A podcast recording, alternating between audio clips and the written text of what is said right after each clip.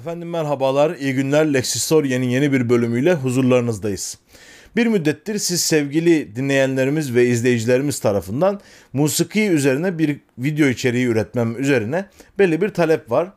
Bu talepleri uzun müddettir karşılamıyordum. Ancak geçenlerde musiki üzerine, daha doğrusu Türk Musiki İnkılabı üzerine bir tweet attım. Bu tweetin de belirli ölçülerde rahatsızlık uyandırdığını gördüm. E, beni biraz tanıdıysanız bu tarz rahatsızlıkları severim. Müsaademeyi efkardan barikayı hakikat doğar demişler. Yani fikirlerin çatışmasından, bulutlar gibi birbirine geçmesinden hakikat yağmurları yağar demişler. Dolayısıyla böyle tartışmaları biraz eşelemek, biraz hararetlendirmekte her zaman yarar vardır. Bu meyanda musiki inkılabı ile ilgili birkaç flüt yayınladım. Bu flüt da belirli bir etki tesir uyandırdı. Bunun üzerine huzurlarınızdaki bu içeriği çekmeye karar verdim. Şimdi niyetim şu aslında Türk musikisiyle Batı musikisinin karşılaşma sürecine, Türk musikisinin Batı musikisine yenilme sürecini aslında birinci videoda anlatmaya gayret edeceğim. Özellikle Osmanlı tarihi bağlamında. İkinci videomuzda da Türk musiki inkılabından yani radyolarda Alaturka müziğin yasaklanması ve Türk müziğinin konservatuvar seviyesinde öğretilmesinin ta 1970'lere kadar engellenmesi sürecine giriş yapmış olacağız ikinci videoda da. Dolayısıyla belki üçüncü, dördüncü videolarının da gelebileceğini ümit ediyorum bu seride. Şimdi Türk musikisinden kastımız nedir? Türkler Orta Asya'da, Sibirya'da yani bizim atalarımız, ecdatlarımız muhtemelen pentatonik bir müzik yapıyorlardı başta. Pentatonik müzik nasıl bir şey derseniz bugün Çin'in, Japonya'nın kullandığı müzik türü, tonal anlayış pentatonik müzik olarak ifade edilebilir. Orta Asya musikisinin, Sibirya musikisinin güzel örneklerini de öğrenmek istiyorsanız sevgili dostumuz Akdeniz Erbaş'ın kanalını takip ederseniz orada hem Anadolu musikisine hem de Orta Asya ve Sibirya musikisine ilişkin güzel doneler, veriler hatta güncel icralar var. Onu da parantez içinde tavsiye etmiş olayım. Bizim ecdadımız Orta Asya'ya geldikleri zaman İran, Hint gibi topluluklarla karşılaştılar. Acemlerle, Hintlerle karşılaştılar. Daha sonra da Müslüman olduktan sonra da Araplarla karşılaştılar. Bu karşılaşma noktaları aslında Türklerin makam musikisiyle de karşılaşma noktaları olarak ifade edilebilir. Nitekim Mavera Ünnehir'de yani Orta Asya'nın önemli bir kısmında makam musikisi yerleşmiş bir kavramdı, bir algıydı. Nitekim sadece burayla sınırlı değildir. Avrupa'ya kadar uzanan bir geniş müzik ailesini tarif eder makam musikisi dediğimiz zaman. Ve Orta Çağ'da Avrupa'da makam musikisi yapılıyordu. Trubadorlar özellikle o gezgin derbederler makam musikisi icra ediyorlardı. Yine Arapların tesiriyle İspanyol musikisinde makam musikisinin yansımaları vardı. Bir yandan Kuzey Afrika'da, Arabistan'da, Bizans'ta, onun gibi İbrani musikisinde, Kadim İbrani musikisinde, Ermeni musikisinde, Hint musikisinde, İran musikisinde makam musikisinin bir yansıması olduğunu, bütün bu musikilerin geniş bir ailenin fertleri olduğunu söylemek lazım. Türklerde takriben 1500 senedir bu ailenin bir ferdi ve açıkçası en üstün ferdi diyebiliriz. Bu biraz benim şahsi kanaatim olsa da bunu yan verilerle de besleyebiliriz. Çünkü Türkler makam musikisini hem ileri taşımışlardır. Yani yeni makamlar tespit etmişler. Mürekkep makamlar bulmuşlardır. Mesela Kürdili Hicazkar gibi veyahut Acem Buselik gibi yani iki makamın birleşmesiyle oluşan mürekkep makamlar bulmuşlardır Türkler. Hem de bunun gibi büyük formlar üretmişlerdir. Kar gibi, beste gibi, efendim Mevlevi ayini gibi büyük formlarda eserler üretmişlerdir.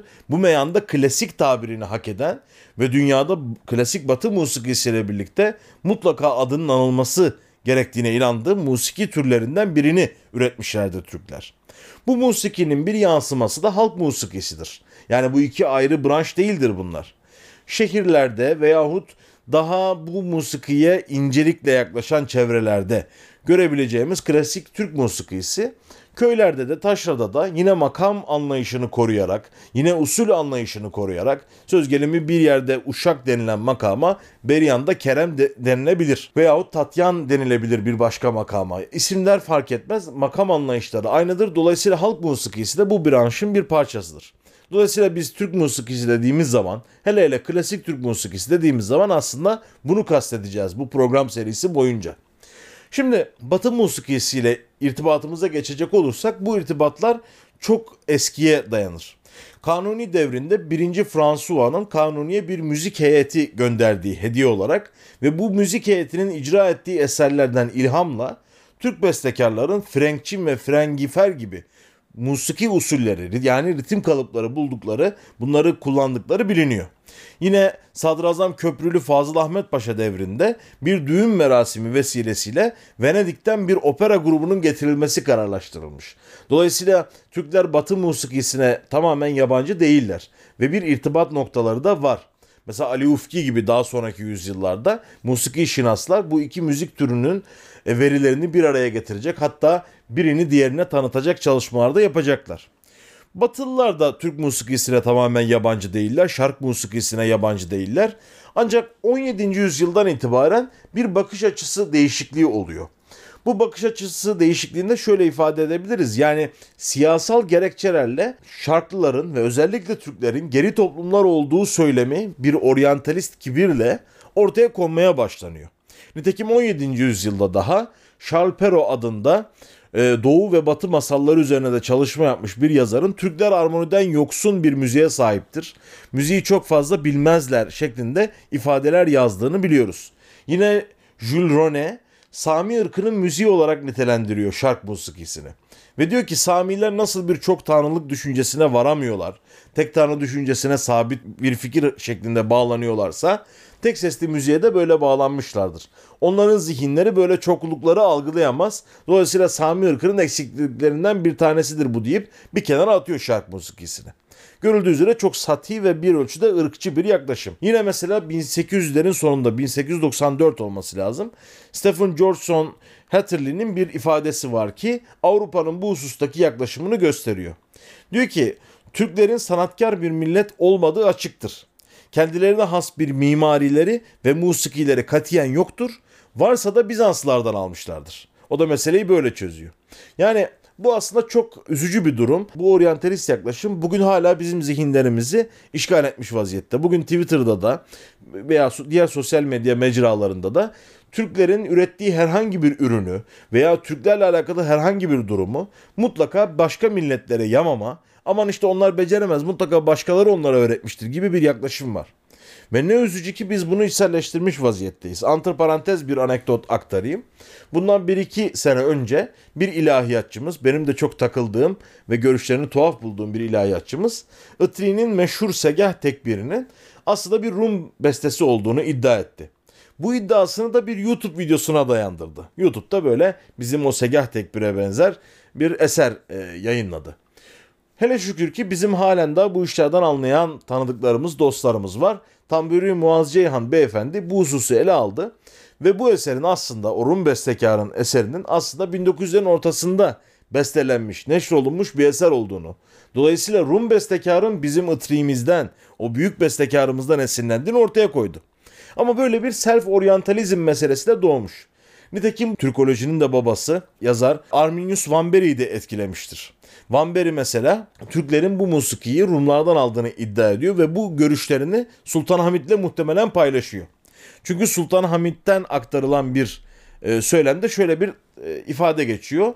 Doğrusu Alaturka musikiden pek hoşlanmam diyor Sultan Hamit. İnsana uyku getirir. Alafranga musikiyi tercih ederim.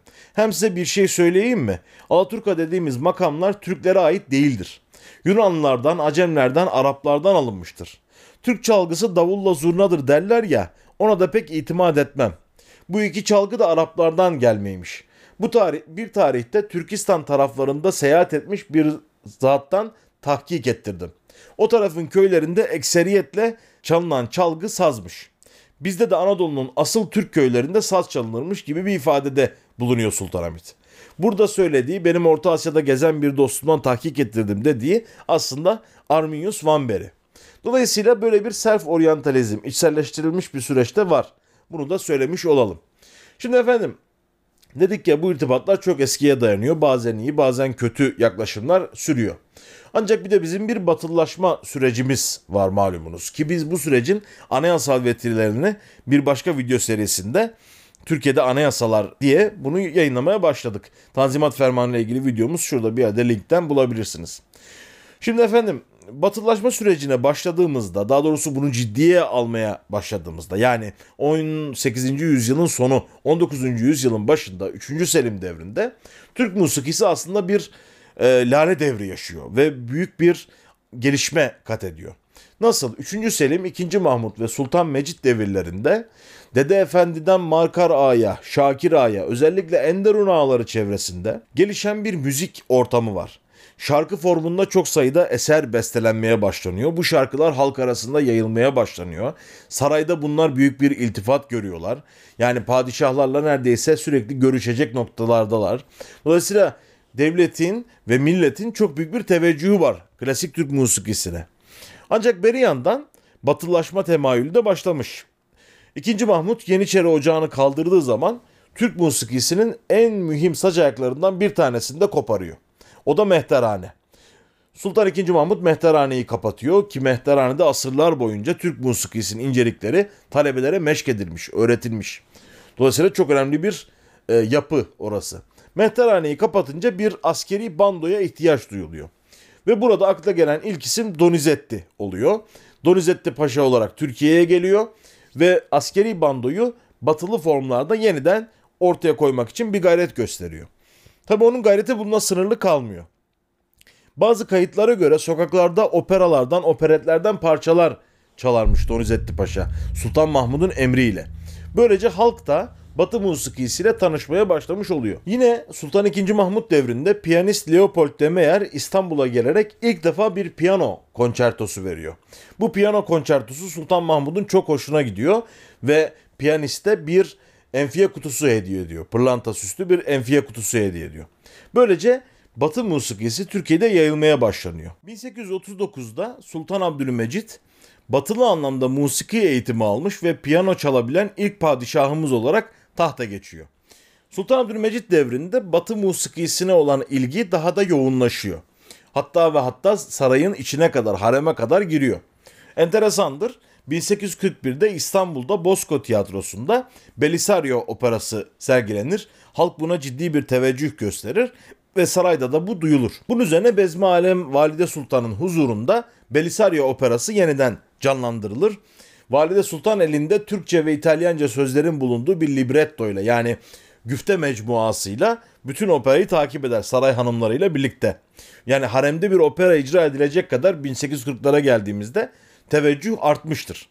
Yine bunun gibi 1847'de meşhur piyano virtüözü Liszt Çırağan Sarayı'na çağrılır ve kendisine bir konser verdilir. Bir sene sonra da Belçikalı bir başka piyanistin konseri olacaktır sarayda. Dolayısıyla bu artan teveccüh Türk musiki şinasların gönlünü biraz kırar. Aktarılan bir anekdoda göre meşhur Hammamizade İsmail Dede Efendi Hazretleri talebesi Dellalzade İsmail'e demiştir ki evladım bu oyunun tadı artık kaçtı. Hakikaten o tarih için çok doğru bir tespittir. Oyunun tadı kaçmaya başlamıştır. Nitekim Dede Efendi de çok geçmeden müsaadesini ister ve hacca doğru yola çıkar. Hac yolunda Hicaz'da hayatını kaybeder. Bugün Dede Efendi'nin kabri Mekke'de Cennetil Mualla'da Hazreti Hatice'nin kabrinin hemen yakınındadır diye biliyorum. Dolayısıyla eski musikiyi temsil eden, Türk musikisini temsil eden üstadlar da saray tarafından yeterince ilgi görmemeye başlarlar. Saray hanımlarına ve şehzadelere piyano öğretilmeye başlanır bu tarihten sonra. Ve İstanbul'da Pıtırak gibi böyle ufak ufak operalar, tiyatrolar açılmaya başlanır. 1839'da mesela ilk olarak Gaetano Mele adlı bir İtalyan sultandan izin koparır ve Pera'da bir tiyatro açar. Daha sonra Grand Rue de Pera yani bugünkü İstiklal Caddesi üzerinde Bosco Tiyatrosu gibi, Naum Tiyatrosu gibi, Teatro de Pera gibi çok sayıda tiyatrolar açılır ve buralarda operalar, operetler ve batılı anlamda konserler verilmeye başlanır. Böylece halkın alakası batı müziğine karşı akmaya başlar. Yine bu dönemde enteresan bir şekilde yeni bir tabir geçer dilimize. O da Alaturka. Aslında Alaturka dediğimiz zaman ilk olarak aklımıza Giovanni Battista Lully gelmektedir. O İtalyan asıllı bir Fransız bestecidir ve Molière'in Kibarlık Budalası adlı eserine yaptığı besteye Alaturka adını vermiştir. Ve bunu verme sebebi de aslında mehter marşlarına benzer ritimler kullanmasıdır eserinde. Daha sonra bu tabir çok sevilir ve bütün Alman bestekarlar tarafından böyle ritimli, hareketli eserler için kullanılmaya başlanır Alaturka tabiri. Ancak bu tarihte 1800'lerin ortasına geldiğimizde Alaturka artık Türk müziğini ifade etmek için kullanılmaya başlamıştır. Yani bir yanda alafranga müzik, bir yanda Alaturka müzik olarak aslında bir ayrım, bir düşünce farklılığı ortaya konmaya başlamıştır. Dedik ya bu tarihte halk arasında ciddi bir yaygınlık göstermeye başlıyor Batı musikisi. Bu tarihte enteresan kesişim noktaları da doğmaya başlar. Mesela çok enteresan bir örnektir. Bahariye Mevlevi hanesine bir piyano girer. İbn Emin Mahmut Kemal İnal'ın anlattığı e, hadiseye göre Kutbun Nai Osman Dede neyin başında? Onun hemşirezadesi yani yeğeni piyanonun başında. Hüseyin Fahrettin Dede de ilahiler okuyor. Böyle bir manzara doğar mesela Bahariye Mevlevi Hanesi için. Dolayısıyla böyle bir yakınlaşma halk içerisinde de piyanoya karşı bir e, alaka, batı müziğine karşı bir alaka doğmaya başlar. Bu dönemde Türk bestekarlarda daha doğrusu klasik Türk musikisinde eser üreten bestekarlarda şarkı formuna ağırlık verirler. Halkla buluşması daha kolay olduğu için tek kıtadan oluşan, biraz daha basit e, armonik kurguları içeren eserler üretmeye başlarlar ve bu şarkılar halk arasında çok sevilir. Uzun bir müddet yani şöyle diyebiliriz 1960'lara 70'lere kadar Türk halkının dinlediği ana formu aslında şarkı formudur. Bunlar nasıl sözler içeriyordu? Bir örnek olsun diye buraya aldım. Mesela ben sana mecbur olmuşum gel yavrucağım. Gir sürüye kurt kapmasın gel kuzucağım. Sana yatak işte sinem işte kucağım. Gel sürüye kurt kapmasın gel yavrucağım. Yani bu tarz böyle daha hoş, sade ve aşk e, temalı eserler kullanılmaya başlanıyor. İçerikler kullanılmaya başlanıyor. Burada bir yine bir parantez açalım. Atilla İlhan'ın ben sana mecburum bilemezsin tabirini de belki buradan esinlenerek koyduğunda belki söyleyebiliriz. Tabi böyle bir alaka dediğimiz gibi Sultan Mecit devrinde doğmuş. Ancak bunun istisnası var. Sultan Aziz devrinde, Sultan Abdülaziz devrinde Batı müziği tarzını da evet besteler yapıyor Sultan Abdülaziz. Mesela La Gondol, Barcolle, Invitation à la Vals yani valse davet, La Harp, Caprice gibi piyano eserleri besteliyor. Ancak beri yandan da Beşiktaş Mevlevi hanesinden Şeyh Said dedenin oğlu Neyzan Yusuf Paşa'dan ney dersleri almış. Ve ut ve lavta çalabildiği biliniyor Sultan Aziz'in. Dolayısıyla bu yönde de eserleri mevcut. Nitekim Mandıra adı verilen bir oyun havası ve Hicaz Hümayun Sirto besteliyor. Bunun gibi muhayyer makamında da iki şarkısı var Sultan Aziz'in. Bestekar bir padişahımız. Dolayısıyla o batı ile doğuyu meczeden birleştiren bir padişah olarak bu süreçte bir istisna teşkil ediyor. Ama Batı musikisinde verdiği eserler de böyle yabana atılacak şeyler değildir. İtalya'da bunlar bir nota mecmuası olarak da basılmıştır mesela. 5. Murat devrine geliyoruz. O da klasik batı formunda eserler vermeye devam ediyor. Bir istisnası var. Aydın havası başlığıyla bizim bu zeybek havalarını falan armonize etmeye çalışıyor 5. Murat. Dolayısıyla daha sonra da böyle milli musiki, Türk beşleri falan e, gibi akımlarda kullanılan bazı armonik anlayışların, daha doğrusu çabaların, gayretlerin 5. Murat tarafından başlatıldığı söylenebilir. Ancak daha çok valsler, polkalar, marşlar bestelemeye ağırlık veriyor Sultan 5. Murat.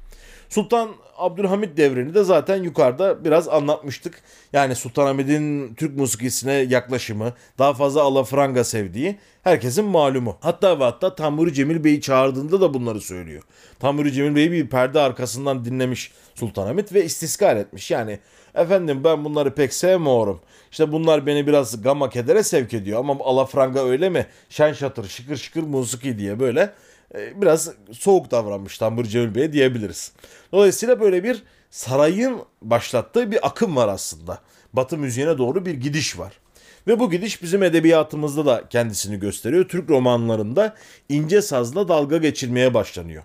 Eylül romanında mesela olması lazım. Bir Feyzullah Efendi vardır. İçki içmeden saza oturamaz. Eser icra edemez. Beri yandan da okumuş kız piyanonun başındadır. İşte o Türkiye'nin aydınlık yüzüdür falan.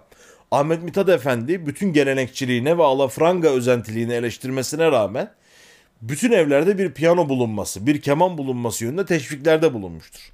Böyle bir algı, böyle bir entelektüeller arasında Batı müziğinin daha üstün olduğuna dair bir düşünce doğmuş. Elbette bunun bazı gerekçeleri var. Onu da söylemiş olalım. Türk musikisi çok detaylı bir musiki. Yani çok fazla nüansı bulunan bir musiki. Yani 200-300'e yakın makam var. Yine bir o kadar olmasa da çok sayıda form var. Bunları öğrenmeniz lazım. Ve kolay kolay notaya, batılı sisteme oturtulamayan bir şey. Ali Ufki'nin denemeleri var. Nitekim yerel nota denemeleri var. Mesela Hamparsum Limoncia'nın e, Ermeni notasından çıkardığı bir nota usulü var. Ondan denenmiş. Abdülbaki Nasır Dede'nin harf notası denemeleri var. Yine Bizans musikisinden kalma bazı nota denemeleri var ama Türk müziği notaya kolay kolay geçemiyor. Peki nasıl öğreniliyor? Nasıl zapt ediliyor? Meşk usulü verilen bir usulle.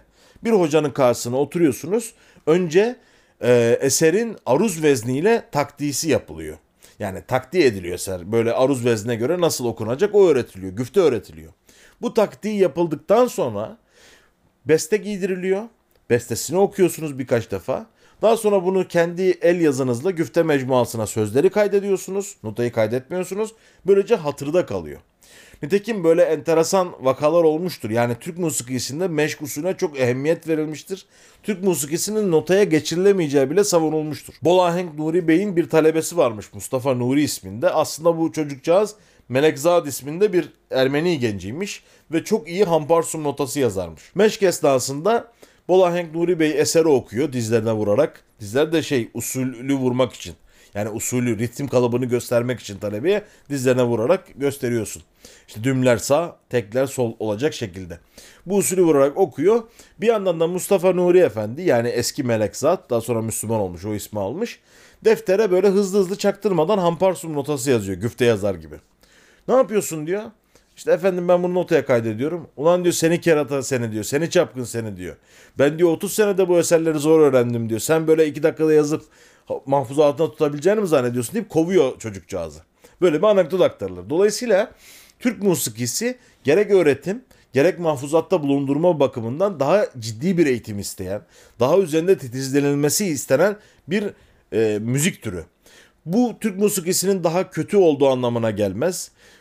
Bazı açılardan daha iyi olduğu anlamına bile gelebilir. Yani öğretilmesi bakımından daha zor, daha teknik unsurları kuvvetli, kulağa dayanan bir musiki formu. Ama batılı sistem daha matematiksel. Tamperaman sistemi var. İşte 12'li e, ses sistemine oturtulmuş mesele. Daha matematiksel olarak kurgulayabileceğimiz ve öğretebileceğimiz hatta hiç hocaya gerek kalmadan bile bir nota kağıdından alıp çalabileceğimiz bir musikiyi işaret ediyor. Dolayısıyla böyle bir şey var ve Batı musikisi teknikle, aydınlanmayla, akılla, bilimle özdeşleştiriliyor bu dönemde. Doğu musikisi işte biraz dionizyak bir dünya, biraz daha ne olacağı belli olmayan, işte biraz daha kulağa dayandığı için standartize edilmesi zor bir musiki olarak görüldüğü için bir ölçüde aşağılanmaya başlanıyor. Ama bu eleştirilerin hiçbirisi sistematik bir eleştiri değil. Türk müziğine yönelik sistematik eleştiri diyebileceğimiz ilk yazılar 1896'da 97'de büyük ölçüde de Avrupa'daki neşriyatın tesiriyle ortaya çıkıyor. Ve Necip Asım tarafından ilk defa mesele ele alınıyor. Aslında Necip Asım bizim öncü Türkçülerimizden bir tanesi. Ve musikiye ilişkin yazılar yazacağız ama şöyle başlıyor yazılarına. Ben de musiki tarihine ait ele geçirdiğim kitaplarda görülen malumatı yazmaya başladım. Evvela şunu da tekraren itiraf edeyim ki musiki hakkında bende hiç ama hiçbir malumat ve merak yoktur. Onun için bu fenne dair kütüphanemde hususi eserlerde bulunmuyor. Yani bu itirafla başlıyor Necip Asım 1896'da Malumat Gazetesi'ne verdiği e, demeçlerle daha doğrusu buraya gönderdiği mektuplarla başladığı Türk musikisi eleştirisine. Bununla beraber diyor yani çok fazla ben bunu anlamam falan dedikten sonra Türk musikisi aslında şark musikisi bizim kendi musikimiz değildir. N- nedir peki? İran ve Arap musikisinin ihtilatından yani karışımından husule gelmiş, meydana gelmiş bir musikidir. Bu musikinin terakkisine Farabi çalışmıştır diyor. Türkler de buna dahil olmuştur ancak henüz layık dereceye ulaştırılamamıştır ve ila- ulaştırılamayacaktır da hiçbir zaman. Çünkü milli değildir diyor. Ve diyor ki bugünkü medeniyetin gerekleriyle Türk musikisi uyuşmamaktadır diyor. Dolayısıyla dikkat ederseniz bu daha sonra da kullanılacak olan argümanlar ilk Necip Asım'da var. Türk müziği değil aslında bu yapılan müzik. Bizim işte Bizanslardan aldığımız hatta daha sonra Ziya Gökalp daha ileriye götürecek onu birazdan söyleyeceğim. Birilerinden aldığımız bir musiki bizim değil. Ve bir yandan da diyor ki asrımızın gereklerine uymuyor. Asrımızın gereklerine uyması için daha matematiksel bir müzik olması lazım. Ve heyecanlı bir müzik olması lazım. Canlı bir müzik olması lazım. Oysa bizim köçekçeler gibi, oyun havaları gibi musiki eserlerimiz var. Böyle baktığınız zaman çok canlı bir tarafı da olan bir müzik. Ama onu göz ardı ediyor. Bizim musikimiz gamdır, kasavettir. Klişe bir şeyi tekrar ediyor. Ve burada bir istisna koyuyor enteresan. Ney ve kudümle çalınan Mevlevi hanelerde vurulan veya tekkelerde icra edilen musikiyi bundan ayırıyor. Çünkü orada bir vecd var, bir heyecan var. Bu Türk zevkine uygun. Ama bunun haricindeki musiki türleri şarkıdır, bestedir, semaidir, peşrevdir bunlar bize uymaz diye bir iddiada bulunuyor. Ve diyor bunun haricinde bir musikimiz daha vardır. Köylerde, taşrada insanlar parmak hesabıyla kendi hislerini, duygularını söylerler ufak bir sazla, basit bir şekilde.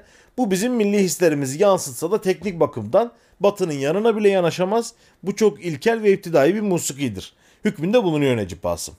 Bu meyanda aslında Necip Asım'ın görüşlerinin bundan sonraki bütün eleştirenlerin görüşlerinde mehaz teşkil ettiğini söylesek yanlış olmaz. Ve hatta bu uğurda Necip Asım malumattaki o mektuplarında Sultanahmet'in de yardımını talep ediyor. Çok doğru bir merciden talep ediyor. Çünkü az evvel aktardığımız gibi Sultanahmet Türk musikisi hakkında tam olarak bunları düşünüyor. Tabii Necip Asım'ın isabet buyurduğu noktalar da var mesela diyor ki Macarlar kendi yerel musikilerini çok güzel batılı normlara uydurmuşlardır. Biz de Macaristan'dan bazı musiki mütehassıslarına getirelim. Burada halk musikisini inceletelim ve batı musikisine bir uyum sağlamalarını mümkün kılalım. Gerçekleştirilebilmiştir Necip Asım'ın bu dileği. Nitekim daha sonra Bela Bartok gibi Macar musiki şinaslar Türkiye'ye geliyor. Bu tarz incelemeler yapıyorlar. Ancak bunun haricinde Necip Asım'ın görüşlerinin o dönem için bazı klişeleri tekrarlamaktan ibaret olduğunu söylemek mümkün.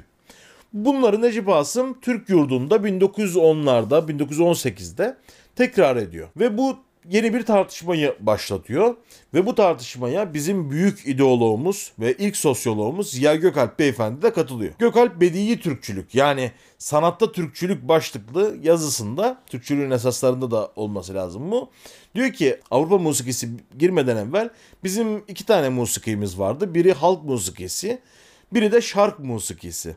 Şark musikisi diyor Farabi tarafından Bizans'tan alınıp devşirilmiş bir musikidir. Ve diyor bu musiki çeyrek seslere dayanmaktadır. Yani e, bizim komalar diye de tabir ettiğimiz işte ara seslere dayanmaktadır. Bu nedenle hastadır ve e, batı gibi böyle matematiksel güzel işte eşit aralıklarla bölünmüş bir dizgiye sahip değildir. Bu meyanda hastalıklı bir musikidir. Biz bu musikiyi taşımamamız gerekiyor. Ama halk musikimizi korumalıyız diyor. O iptidaidir onu alacağız batılı normlarla yeniden ortaya koyacağız. Burada halk musikisine ilişkinde fazlasıyla bir iyi niyetli aslında halk musikisini de belki de çok fazla bilmeden e, bir yaklaşımda bulunuyor Ziya Gökalp. Onu hatta öyle görüyor ki Orta Asya'dan getirmişiz biz bu halk musikisini. Hiç ellememişiz. Üzerinde hiçbir şey değişiklik yapmamışız. Hatta belki pentatonik bile zannediyor olabilir. Ve diyor ki şark musikisi için Ziya Gökalp bu bir ittihadı anasır.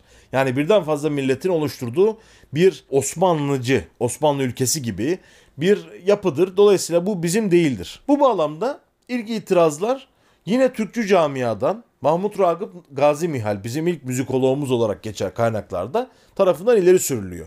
Ve büyük bir saygıyla aslında e, Gazi Mihal meseleye yaklaşıyor. Yani Ziya Gökalp'in hakikaten önemli bir ideolog, önemli bir sosyolog olduğunu tespit ettikten sonra ilimde sathiliğin mazurları yani ilimde sati olarak çok derine inmeden araştırma yapmanın ve hüküm beyan etmenin mahsurları başlıklı böyle alttan altta da sağlam giydiren bir yazı kaleme alıyor.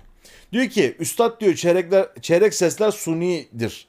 Hastalıklı seslerdir diye bir iddiada bulunuyor.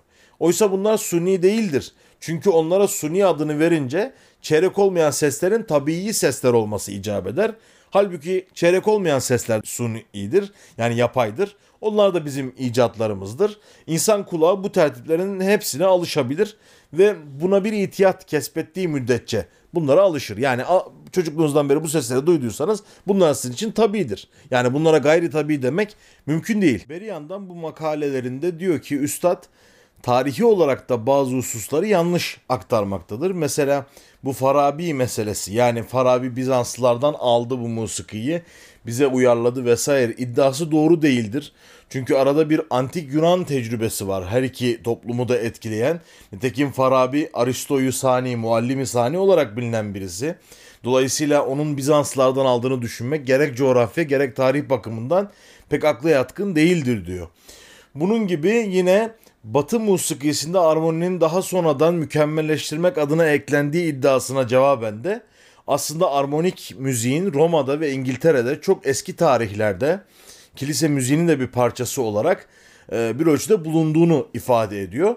Dolayısıyla Mahmut Ragıp Gazi Mihal'in yazıları bir açıdan üstad kabul ettiği, önder kabul ettiği Ziya Gökalp'i ilmi bakımdan eleştirmek noktasında hakikaten çok önemli yazılar oluyor. Bunun gibi tartışmaya daha sonra bizim musikimizin son müdafilerinden hatta bir musiki şövalyesi olarak adlandırabileceğimiz Rauf Yekta Bey de katılıyor.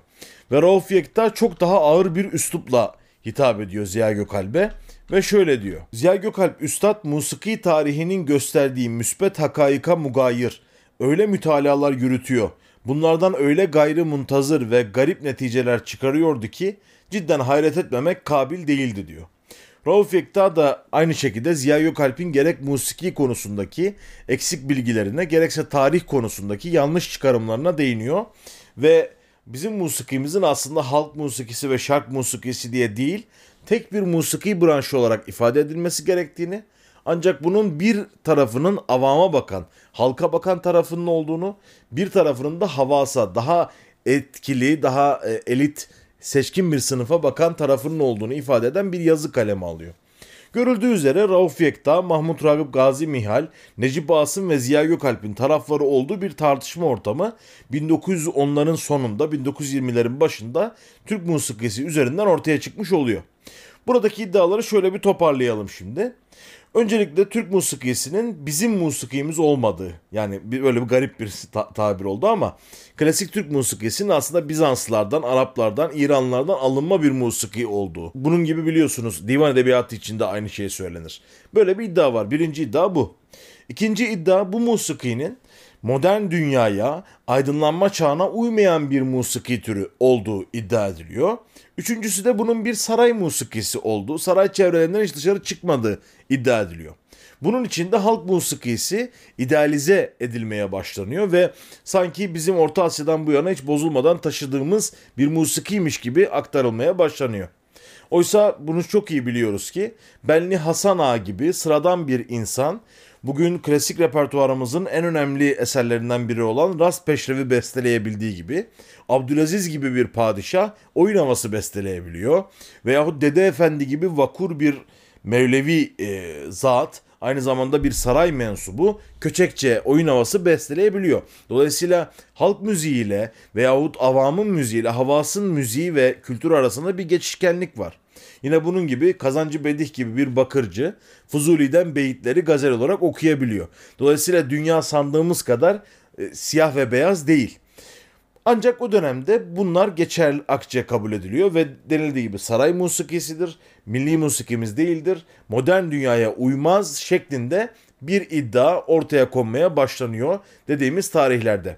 Bundan sonrası tartışmanın gitgide hararetlendiği, hatta hakaret ve saldırı boyutuna geçtiği ve nihayetinde bu meseleye çözümün bir e, idari kararla meselenin sonlandırılmaya çalışıldığı bir döneme doğru gidecek. Onu da bir sonraki videonun konusu haline getirelim.